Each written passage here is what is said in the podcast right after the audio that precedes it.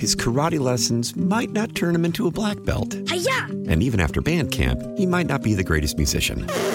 But with the 3% annual percentage yield you can earn on a PenFed premium online savings account, your goal of supporting his dreams Thanks for everything, Mom and Dad. will always be worth it. Apply today at penfed.org slash savings. Federally insured by NCUA. $5 minimum to open account. To receive any advertised product, you must become a member of PenFed. PenFed's got great rates for everyone. Today's episode is sponsored by NerdWallet's Smart Money Podcast. Sometimes you need a change of pace. That includes your finances. Get smart with your budgeting with financial tips straight from the nerds. NerdWallet's trusted experts will set future you up for success by untangling today's web of financial misinformation. Learn about smart investing strategies, tax planning pointers, and travel tips to save on a fun family getaway. Maybe somewhere tropical? Spring ahead for smarter decisions in 2024. Follow NerdWallet's Smart Money Podcast on your favorite podcast app. Good evening, folks. It's time for your Wednesday evening edition of It's News to Us, our daily podcast, taking a look at the day's top stories. And there were so many top stories today that we actually have three people on the podcast today. So, It's a with- full house. yeah, so with me is uh, reporter Jeff Stapleton and reporter David Lefkowitz. And uh, Jeff will actually begin with you because you handled what really is the top story uh, locally today, the top story statewide today, and possibly even the top story nationwide today. Um, the uh, the details that we got from uh, the attorney for teacher Abigail Zwerner uh, in regards to what happened in that shooting at Rich Neck Elementary School on January 6th. So uh, I'll, I'll let you take it away. What's going on with with that uh, from the teacher standpoint at this point? Yeah, there's a lot to cover. First of all, first and foremost, although this attorney did not take questions after the news conference this morning, so we don't have details about the potential lawsuit that is coming, but one is coming against the Newport News uh, City Schools uh, that's going to be filed on behalf of uh, Abby Zwerner, the uh, teacher, who is at home such as you, Matt, recuperating from her injuries. Hers a little more severe than yours. Uh, it's going to be a long road recover to recovery from her for, for her recovery. Uh, she still has the bullet inside her, from what I understand. That what her attorney said, at least. Uh, so that she's between surgeries, um, but she's at home right now, not in the hospital. But the uh, Diane Toscano, the lawyer for the teacher, went through kind of an amazing timeline of multiple times that they were warned, administrators were warned about uh, this six year old boy and you know what could possibly happen and the toscano says in each time the administrators uh, could not be bothered by any of those warnings. So basically, the first warning came from uh, Zwerner herself. It happened around 11:15 that morning. She told administrators that the boy was threatening to beat up other students, and um, the administrators ignored that one. The second warning came at 12:30 p.m. from another teacher who saw the boy uh, who we had or administrators had prior knowledge that he possibly could have a gun though none was found during the search earlier that morning at 12:30 another teacher saw the boy put the gun in his pocket at which point um, the lawyer Toscano quoted what she I, I would imagine that the teacher told maybe uh, Abby Zwerner uh, at some point that the administrators said, well, the boy has little pockets. So that's what she said. So they kind of said, well, this is not a big deal. How big of a gun can it be? The boy has little pockets. So later on, uh, the third warning came from yet another teacher who said another student was crying out of fear because the boy had shown the gun to the boy uh, at recess. And then to make, you know, they've you've had the three warnings now. There was another employee, Toscano says another employee offered to search the boy again. To which administrator says, nah, just let it go. uh, we're at the end of the day. So Toscano says administrators totally could have prevented this from happening. And on three different occasions where there were warnings, and another occasion where someone had offered to search the boy again, they refused. It, it, it, it is sort of amazing that there was only one search, that one search turned up nothing, and they didn't go any further. There, I've got to believe and and again we just have you know these allegations right. from from from the lawyer right. i have to believe that there is some reasoning behind not searching multiple times that this the the school district and the administrators are not revealing and it will yeah. probably come out in the wash in in in, in later investigations um, I also have to believe at this point, and this is going to sort of lead into our second story, which is related, that the administrators for Rich Neck Elementary are not going to be returning when the school opens next week. That there will be some sort of change there because I can't believe that if there are these allegations and the other teachers agree with these allegations, that you cannot that's have pretty, this administration be looking. That's pretty over, damning. Yeah, yeah, be looking over uh, those teachers at at this time. Yeah. Uh, the reason this leads in is because at the, at a meeting that is you know if you're listening to this podcast later uh, Wednesday evening, it's very possible but by this point this has already taken place. The Newport News School Board is going to be firing or at least separating from the uh, the uh, superintendent in Newport News, George Parker III, this evening. Um, they've already got an agenda item that says approval of separation agreement and severance. So there seems to be an agreement that he is not going to be staying around, uh, and they've even got a line item to to name a new interim superintendent. So, it, you know, there, there's a very good chance that by the time you're listening to this, there is a new superintendent in place in Newport News. Um, and uh, more on a local note, before he was at Newport News, George Parker was the superintendent of Caroline County Schools. Uh, that I did not know, but I knew uh, the name sounded very familiar. I knew he had some I briefly worked for the uh, weekly newspaper in Caroline County before they went out of business. But uh, yes, when I was there reporting for that paper, he was the superintendent and left there to go to Newport News. And, and there are allegations not only at Rich Neck. Obviously, Rich Neck is the the uh, the spark that lit the flame. But there was a there have been allegations of of discipline issues at a number of schools.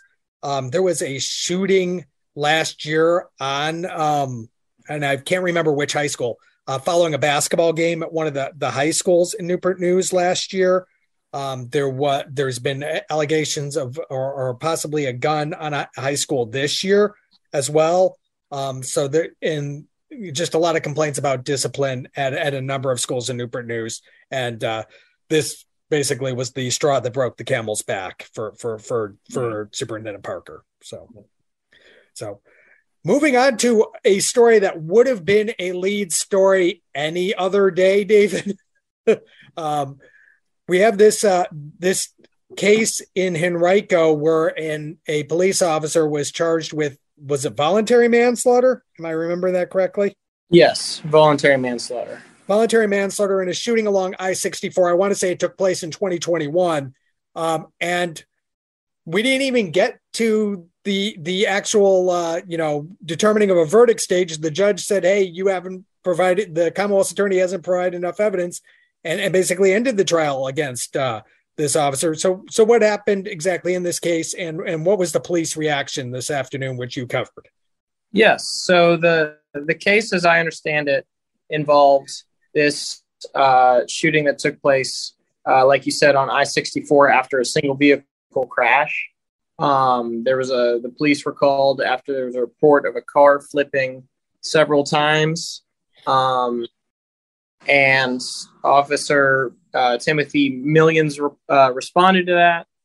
Um, and then from here, as I understand it, you know, a lot of the uh, what is what was used in court came from the, his body cam footage and then some witness reports. Um, but at least uh, police say that uh, Tony Singleton, I believe, who was in the car, um, was seemed intoxicated and was being aggressive, um, and wound up getting out of the car. Um, and from there, the body cam footage uh, shows him sort of approaching uh, uh, approaching millions. I haven't seen it, so I don't know exactly what happens, but uh, it sort of culminates with uh, millions uh, shooting him seven times. Now uh, he was found with a with a knife, I believe, some sort of bladed weapon. Um, so the defense was saying he was, you know, going for this knife, and it was in self defense. And then the uh, district attorney was saying that um, it was, you know, that the knife didn't come into play essentially, and that it was excessive force. Um, so, because there was only the body cam footage, which even Chief English today said sort of raises more questions than answers. Um, because it was just that footage and the uh, one or a couple uh, witness reports, the judge basically said that there wasn't enough evidence to ground any sort of voluntary manslaughter charge and dismissed it. Uh, and Henrico Police Chief Eric English today just basically was saying, you know, it's a relief to Henrico Police for uh, the criminal aspect of this case to have been dismissed, that they're still doing an internal review of the situation, um, and that Millions is on paid leave. Uh, you know, he framed it very much as a, uh, you know, it's time for Millions to decompress uh, because it was traumatic for him, according to English. Um, but uh, they seemed pretty relieved to at least have uh, concerns for any criminal outcomes of this situation to be off the table. Yeah, un- understood. Um, for, for people who don't remember exactly when this took place, this took place right around election day on uh, on 20, uh, in 2021, right after uh, Governor Glenn Youngkin uh, was was elected, uh, and so there may have been a, a, little less focus in part because of the the election uh, um, the election results. You know, we were we were sort of focused there, but we still covered it pretty decently when that crash occurred on 64 in uh, in in uh, November of 2021. Also, uh, just remarking, it's been an up and down week really for uh, Henrico Commonwealth's attorney Shannon Taylor. She gets a uh, a guilty plea in a super prominent uh, case, the the Lucia Bremer killing, and then turns around and has this case dismissed before it even gets to the verdict stage uh, with the with the uh, officer involved shooting. Uh, you win some, you lose some, I guess. Yeah, exactly. But uh, you know, win a prominent one, lose a prominent one. Yeah. So moving on from that, um, again, a story that would have been a top story any other day, but today, um, the Attorney General uh, Jason Miyares came out with a report uh, looking into the uh, parole board. Um, you know, if you remember, there was a whole bunch of controversy surrounding them during the the early days of COVID. Basically, he alleges that the parole board chair at the time could have faced three charges for falsifying discharge uh, documents. Um, the reason she can't is because the statute of limitations, it's a misdemeanor, uh, has passed by now, and they they could not go after her at this point. Um, but basically, just was a scathing report into the uh, the McAuliffe and Northam appointed uh, parole board. Um, you know, basically criticizing them for how they handled a number of releases in the early days of COVID. Very critical of uh, uh, Adrianne Bennett, who was the chair at the time. She's now currently a Virginia Beach uh, judge, but has been suspended um, for a long time. And, uh, you know, whether or not he thinks she should be impeached, he said uh, he's going to leave that up to the General Assembly. Um, my guess is that nothing happens this year um, but probably we, you know, depending on the results of the election in November, maybe see some action uh, when it comes around uh, next year. So uh, again, big, uh, big, uh, big story that would have been a top story had we not had everything else going on as well. And actually, another story that uh, Jeff you covered. Richmond Police came out with. No, no David sorry, covered it. David covered. See, we had so many stories and so many reporters. I'm not sure who covered what story. It is confusing. But David, you covered uh, the Richmond Police um, end of the year crime stats. Uh, anything interesting out out of those numbers? Uh, I think, uh, sort of as far as the statistics go, what uh, was sort of the most uh, stark and just maybe unexpected uh, was that. So the good news is murder was down 34 percent in 2022, um, which I think it took a from what uh, Chief uh, Edwards said. I think it took something of a downturn in the latter half of the year, which is a good thing. Um, but uh, property crime and especially car related thefts, be that theft of the car, or theft of things in the car, were up significantly. Um, a lot of that, at least according to what he said, um, stems from people not really locking their cars. Uh, and a lot of the car thefts, even were people who left their cars unlocked, left their keys in their car. Um, so, you know, they're really just asking people to, you know, take your key with you and lock your car, uh, especially if you have stuff in there, because it's not so much people breaking windows or breaking into the car that is a problem so much as pulling on a handle. If it's locked, they move on. If it's unlocked, they'll take whatever's in there. Um, but the really concerning part of that is uh, apparently in 2022, 714 guns were stolen out of cars, uh, which is obviously concerning. As he put it, you know, by the very nature of it, of the situation, that's 714 guns in the hands of criminals. Uh, but um, the other really interesting thing that came out of that wasn't so much uh, the crime statistics, but uh, he had finally gotten clearance to share the details from that officer involved shooting back on January 9th um, uh, with the when there was uh, they were executing a search warrant for a narcotics uh, case and uh, shot the man inside who they say was holding a gun. And he i believe you know he was in stable condition by later that day. So presumably he's uh, recovered and you know is in jail. But the um, he could reveal now what the uh, contents of the house was as part of that search warrant. Uh, and the contents included uh, pretty significant amounts of uh, cocaine fentanyl, uh, six pounds of cannabis, he said, and then six guns. Uh, at least that's according to uh, what he could talk about today, which was um, just an interesting development of kind of explained why there were so many officers there and maybe explained the um, why they were you know apparently met with some hostility from the people inside no, understood. Uh, you know, looking at those numbers, though, good that the the murder number was down, but obviously still, uh, you know, killings are a concern. We're we're literally dealing with the week in which, uh, you know, I think there were two people shot uh, shot yesterday. One killed. I think the other was wounded. Uh, and then this was in Chesterfield, but Richmond police began the investigation where a 16 year old was killed. So again, um, things things that you know, while the number is down, it's still a concern anytime you have any of them anywhere. So and there were mm-hmm. some prominent ones in, in the city and actually all over. You know, we don't want to just blame the the, the city for all of this.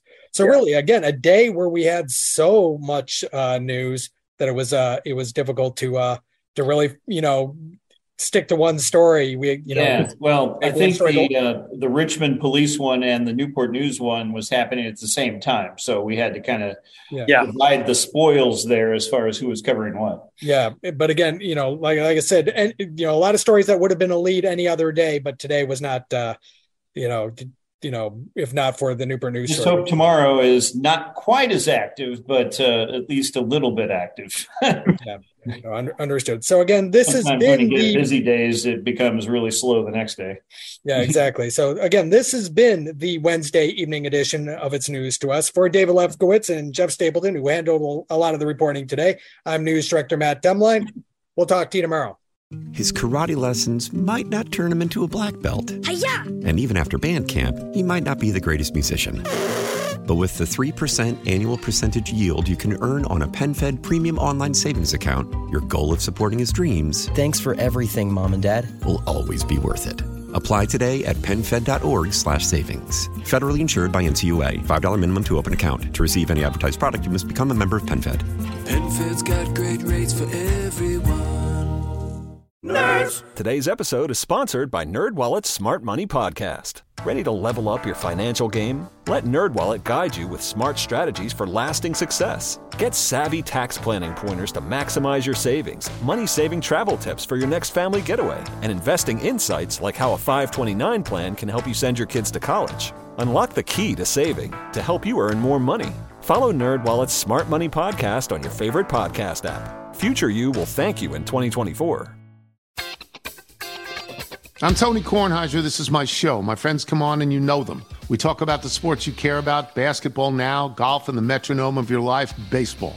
Whether it's opening day, the big tournament, or one of the majors, we have the best to preview it and break down just what happened. And let's not forget the important stuff the amount of daylight where I live, the importance of speedies, and the rankings of beach style pizza. Listen on the Odyssey app or wherever you get your podcasts.